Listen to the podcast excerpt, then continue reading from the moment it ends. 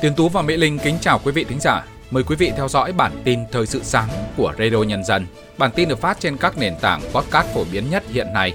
Bản tin sáng nay thứ năm ngày 22 tháng 2 sẽ có những nội dung chính sau đây.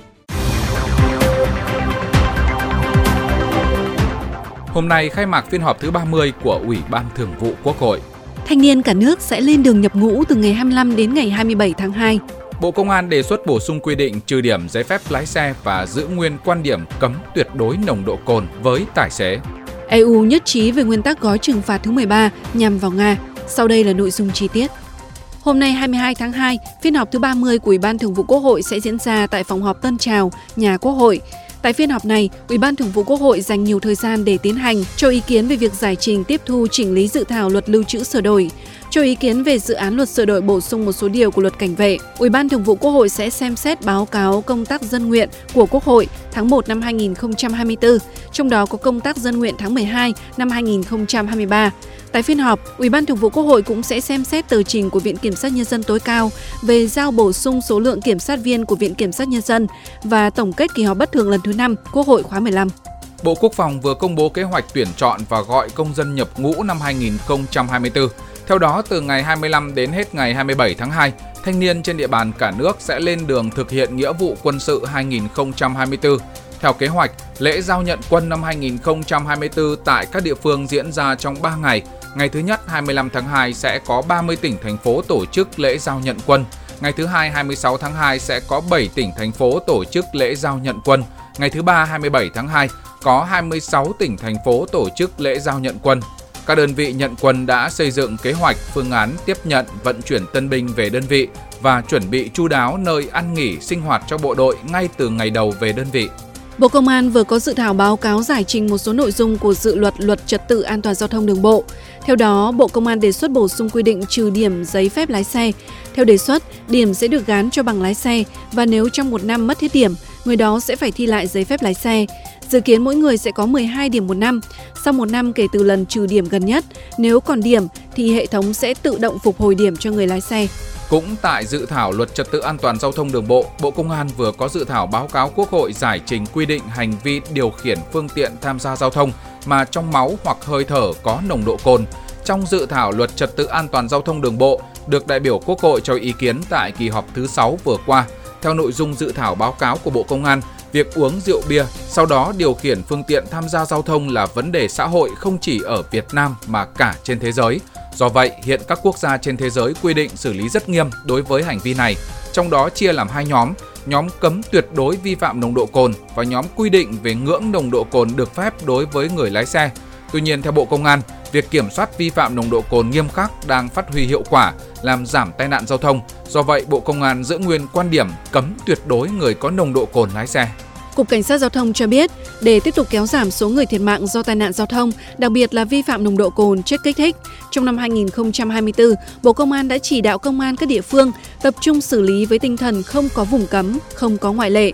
Thống kê trong năm 2023 cũng cho thấy các địa phương đã xử lý hơn 770.000 trường hợp vi phạm nồng độ cồn, chiếm hơn 23% tổng số vi phạm, trong đó có nhiều trường hợp là cán bộ công chức, viên chức, chiến sĩ đang công tác trong lực lượng vũ trang. Từ tháng 7 tới, luật căn cước mới sẽ chính thức có hiệu lực. Do đó, cơ quan chức năng vừa có một số lưu ý về các hành vi bị cấm sẽ có hiệu lực khi luật này đi vào cuộc sống. Trong đó, luật căn cước mới nghiêm cấm hành vi giữ thẻ căn cước, giấy chứng nhận căn cước của người dân, nghiêm cấm việc mua bán, cầm cố thẻ căn cước, giấy chứng nhận căn cước của người dân, nghiêm cấm việc khai thác, chia sẻ, mua bán, trao đổi, chiếm đoạt, sử dụng trái phép thông tin dữ liệu trong cơ sở dữ liệu quốc gia về dân cư, cơ sở dữ liệu căn cước, hệ thống định danh và xác thực điện tử. Từ ngày 1 tháng 1 năm 2025, tất cả giấy chứng minh nhân dân sẽ hết giá trị sử dụng. Tiếp theo là các tin tức thời sự quốc tế. Bỉ, nước đang giữ chức Chủ tịch Luân phiên Liên minh châu Âu EU, ngày 21 tháng 2 cho biết, khối này đã nhất trí về gói trừng phạt thứ 13 đối với Nga liên quan đến chiến dịch quân sự đặc biệt tại Ukraine. Theo nguồn tin này, thì các đại sứ EU đã nhất trí về nguyên tắc gói trừng phạt thứ 13 nhằm vào Nga. Gói trừng phạt mới này sẽ nhằm vào gần 200 thực thể và cá nhân của Nga, nhưng không có các biện pháp trừng phạt theo lĩnh vực mới. Dự kiến gói trừng phạt này sẽ chính thức được phê duyệt vào thời điểm đánh dấu kết thúc năm thứ hai xảy ra cuộc xung đột Nga-Ukraine vào ngày 24 tháng 2 tới. Theo truyền thông Syria, từ ngày 12 tháng 2, Israel đã tiến hành cuộc không kích mới nhằm vào khu vực dân cư ở thủ đô Damascus của Syria, khiến ít nhất hai người thiệt mạng.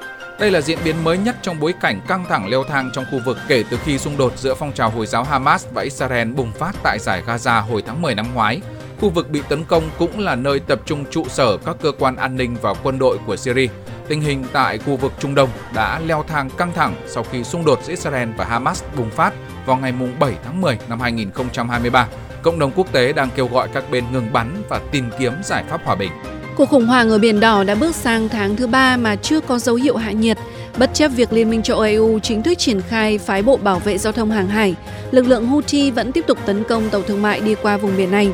Theo dữ liệu của Hội nghị Thương mại và Phát triển Liên Hợp Quốc, các công ty vận tải lớn đã chuyển sang tuyến mũi hào vọng với hải trình dài hơn, cắt giảm 39% lượng vận chuyển hàng ngày qua kênh đào Suez và 45% trọng tải hàng hóa. Ủy viên Kinh tế EU Paolo Gentiloni cho biết, do việc vận chuyển qua Biển Đỏ đã được định tuyến lại nên thời gian giao hàng đối với các chuyến hàng giữa châu Á và châu Âu đã tăng thêm từ 10 đến 15 ngày và chi phí của các chuyến hàng này đã tăng khoảng 400%. Tuy nhiên, mới nhất ngày 20 tháng 2 vừa qua, lực lượng Houthi ở Yemen lại tuyên bố đã tấn công một tàu vận tải của Israel ở vịnh Aden.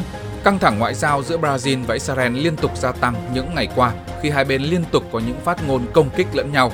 Israel chỉ trích gay gắt việc Tổng thống Brazil Lula da Silva ví xung đột Gaza với nạn diệt chủng của Đức Quốc xã trong Thế chiến thứ hai. Đáp lại, Brazil hôm 20 tháng 2 cũng quyết định triệu hồi đại sứ tại Israel về nước. Quyết định Brazil về việc rút ngay đại sứ về nước được coi là bước đi cứng rắn và nghiêm trọng trong quan hệ giữa Brazil với Israel, chỉ kém quyết định chính thức cắt đứt quan hệ ngoại giao. Nhà báo Tucker Carlson, người đang gây sốt sau cuộc phỏng vấn Tổng thống Nga Vladimir Putin, đã cáo buộc cựu Thủ tướng Anh Boris Johnson cố gắng rũ bỏ trách nhiệm khi muốn ông trả một triệu đô la Mỹ cho cuộc phỏng vấn tương tự như người đứng đầu Điện Kremlin. Cựu Thủ tướng Johnson đã kịch liệt chỉ trích việc Carlson dành 2 giờ đồng hồ để ngồi lại cùng với Putin và viết một bài bình luận gay gắt cho Daily Mail ngay sau cuộc phỏng vấn được phát sóng. Trong khi đó, nhà báo Carlson cũng giải thích rằng ông đã phỏng vấn Tổng thống Putin vì truyền thông Mỹ đang lừa dối và vì công chúng Mỹ thiếu thông tin về cuộc xung đột ở Ukraine. Theo một tài liệu được gửi tới Ủy ban bầu cử Liên bang Mỹ ngày 20 tháng 2, trong tháng 1 vừa qua, chiến dịch tái tranh cử của cựu Tổng thống Donald Trump đã chi số tiền quảng cáo và các chi phí khác lớn hơn so với số tiền nhận được từ các nhà tài trợ. Lượng tiền mặt mà ông Trump đã nắm giữ giảm từ mức 33 triệu đô la Mỹ trong tháng 12 năm 2023 xuống chỉ còn hơn 30 triệu đô la Mỹ vào cuối tháng 1 năm nay. Trước đó cùng ngày, đội ngũ phụ trách chiến dịch tranh cử của ông Trump cho biết đã huy động được 8,8 triệu đô la Mỹ trong tháng 1 năm nay và đã chi hơn 11 triệu đô la Mỹ, trong đó dành hơn 5 triệu đô la Mỹ cho quảng cáo và thư tín. Dự kiến chiến dịch tranh cử của Tổng thống đương nhiệm Biden cũng sẽ công bố thông tin tài chính chi tiết của tháng 1 trong ngày 21 tháng 2. Trước đó, đội ngũ phụ trách chiến dịch tái tranh cử của ông Biden cho biết có gần 46 triệu đô la Mỹ trong tài khoản ngân hàng tính đến cuối tháng 12 năm ngoái.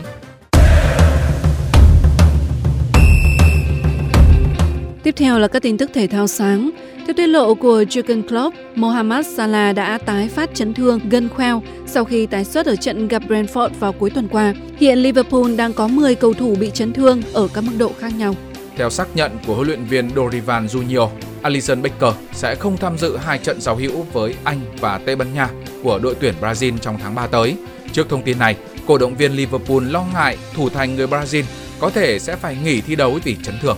Theo Sport Bild, nội bộ cầu thủ Bayern chia rẽ giữa nhóm ủng hộ Tuchel và nhóm chống đối huấn luyện viên người Đức. Trong đó thì Kane, Neuer, Sané, Musiala, Guerrero và Dyer đứng về phía Tuchel. Nhóm còn lại dẫn đầu là Kimmich và Müller, hài lòng khi cựu huấn luyện viên Chelsea phải khăn gói ra đi vào cuối mùa.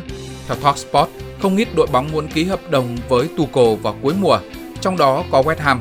The Hammer hết hạn hợp đồng với David Moyes vào mùa hè thậm chí có thể sa thải huấn luyện viên người Scotland vì chưa thắng trận nào từ đầu năm 2024. Chia sẻ trên La Vanguardia, Ikay Gundogan nhận định Hansi Flick là huấn luyện viên tài năng, đã thể hiện được năng lực ở Bayern Munich. Vì vậy, anh rất ủng hộ nhà cầm quân này tới Barca tiếp quản thay Xavi vào cuối mùa giải này. Theo Sportmail, Kylian Mbappe chỉ hưởng mức lương 12,8 triệu bảng một mùa ở Real Madrid, thấp hơn 8,5 triệu bảng so với mức đãi ngộ ở Paris Saint-Germain nhưng bù lại, ngôi sao người Pháp sẽ nhận 85,5 triệu bảng phí lót tay do cập bến Bernabeu theo dạng chuyển nhượng tự do. Theo truyền thông Catalan, Barca chuẩn bị phải đối mặt với cuộc chiến giữ chân Ronald Araujo vì Bayern Munich coi trung vệ Uruguay là mục tiêu theo đuổi số 1 để gia cố hàng thủ. Theo Fitchai, gã khổng lồ thành Turin sẽ gia nhập cuộc đua giành Jadon Sancho vào mùa hè. Họ sẵn sàng trả 40 triệu euro cho ngôi sao chạy cánh người Anh bị Manchester United ruồng bỏ. Giữa bộn bề công việc, giữa những áp lực của cuộc sống, đôi khi chúng ta bỏ lỡ những dòng thông tin hữu ích trong ngày. Hãy để Radio Nhân dân giúp bạn tiếp cận với những thông tin để mỗi phút chúng ta không bỏ qua bất cứ một thông tin quý giá nào. Bật Radio Nhân dân vào mỗi buổi sáng và chiều trên các nền tảng số hiện đại nhất để cập nhật những tin tức chính xác và hữu ích. Radio, Radio Nhân, dân, đồng, hành cùng bạn, dù bạn ở đâu. Phần cuối bản tin sáng nay sẽ là thông tin về tình hình thời tiết. Xin mời biên tập viên Tiến Tú. Cảm ơn biên tập viên Mỹ Linh. Thưa quý thính giả, trước khi đón đợt không khí lạnh về vào đêm nay, lúc này cả miền Bắc vẫn có được trạng thái tạnh giáo. Sau 9 giờ, trời sẽ chuyển nắng trở lại, nền nhiệt ngày tăng lên mức 28 đến 30 độ. Đến tối và đêm nay, khối khí lạnh ở phía Bắc sẽ ảnh hưởng tới các tỉnh miền Bắc. Vì thế, Bắc Bộ sẽ chuyển nhiều mây, có mưa nhỏ và nhiệt độ giảm dần. Ngày mai Bắc Bộ trời sẽ chuyển lạnh, vùng núi có nơi chuyển rét. Không mưa, có nắng từ sáng sẽ là thời tiết trong ngày hôm nay ở cả 14 tỉnh thành thuộc miền Trung từ Thanh Hóa xuống tới Bình Thuận. Nhiệt độ trên các khu vực vì thế khá đồng đều, phổ biến trong khoảng từ 31 đến 34 độ. Riêng vùng núi phía Tây, cường độ nắng mạnh và có nắng nóng với nhiệt cao từ 35 đến 36 độ. Nắng sớm cũng xuất hiện tại các tỉnh ở phía Nam. Với thời tiết nắng sớm, cường độ nắng cũng mạnh cộng với thời gian nắng kéo dài nên Tây Nguyên và Nam Bộ đều có nhiệt độ cao. Cụ thể ở Tây Nguyên, nhiệt độ chiều nay sẽ tăng lên mức từ 31 đến 34 độ, Nam Bộ thì 34 đến 36 độ. Trong đó, miền Đông Nam Bộ sẽ có nắng nóng diện rộng với mức nhiệt đạt ngưỡng từ 35 đến 36 độ. Những thông tin thời tiết vừa rồi cũng đã kết thúc bản tin thời sự sáng của Radio Nhân dân. Kính chào tạm biệt và hẹn gặp lại quý thính giả trong các bản tin tiếp theo.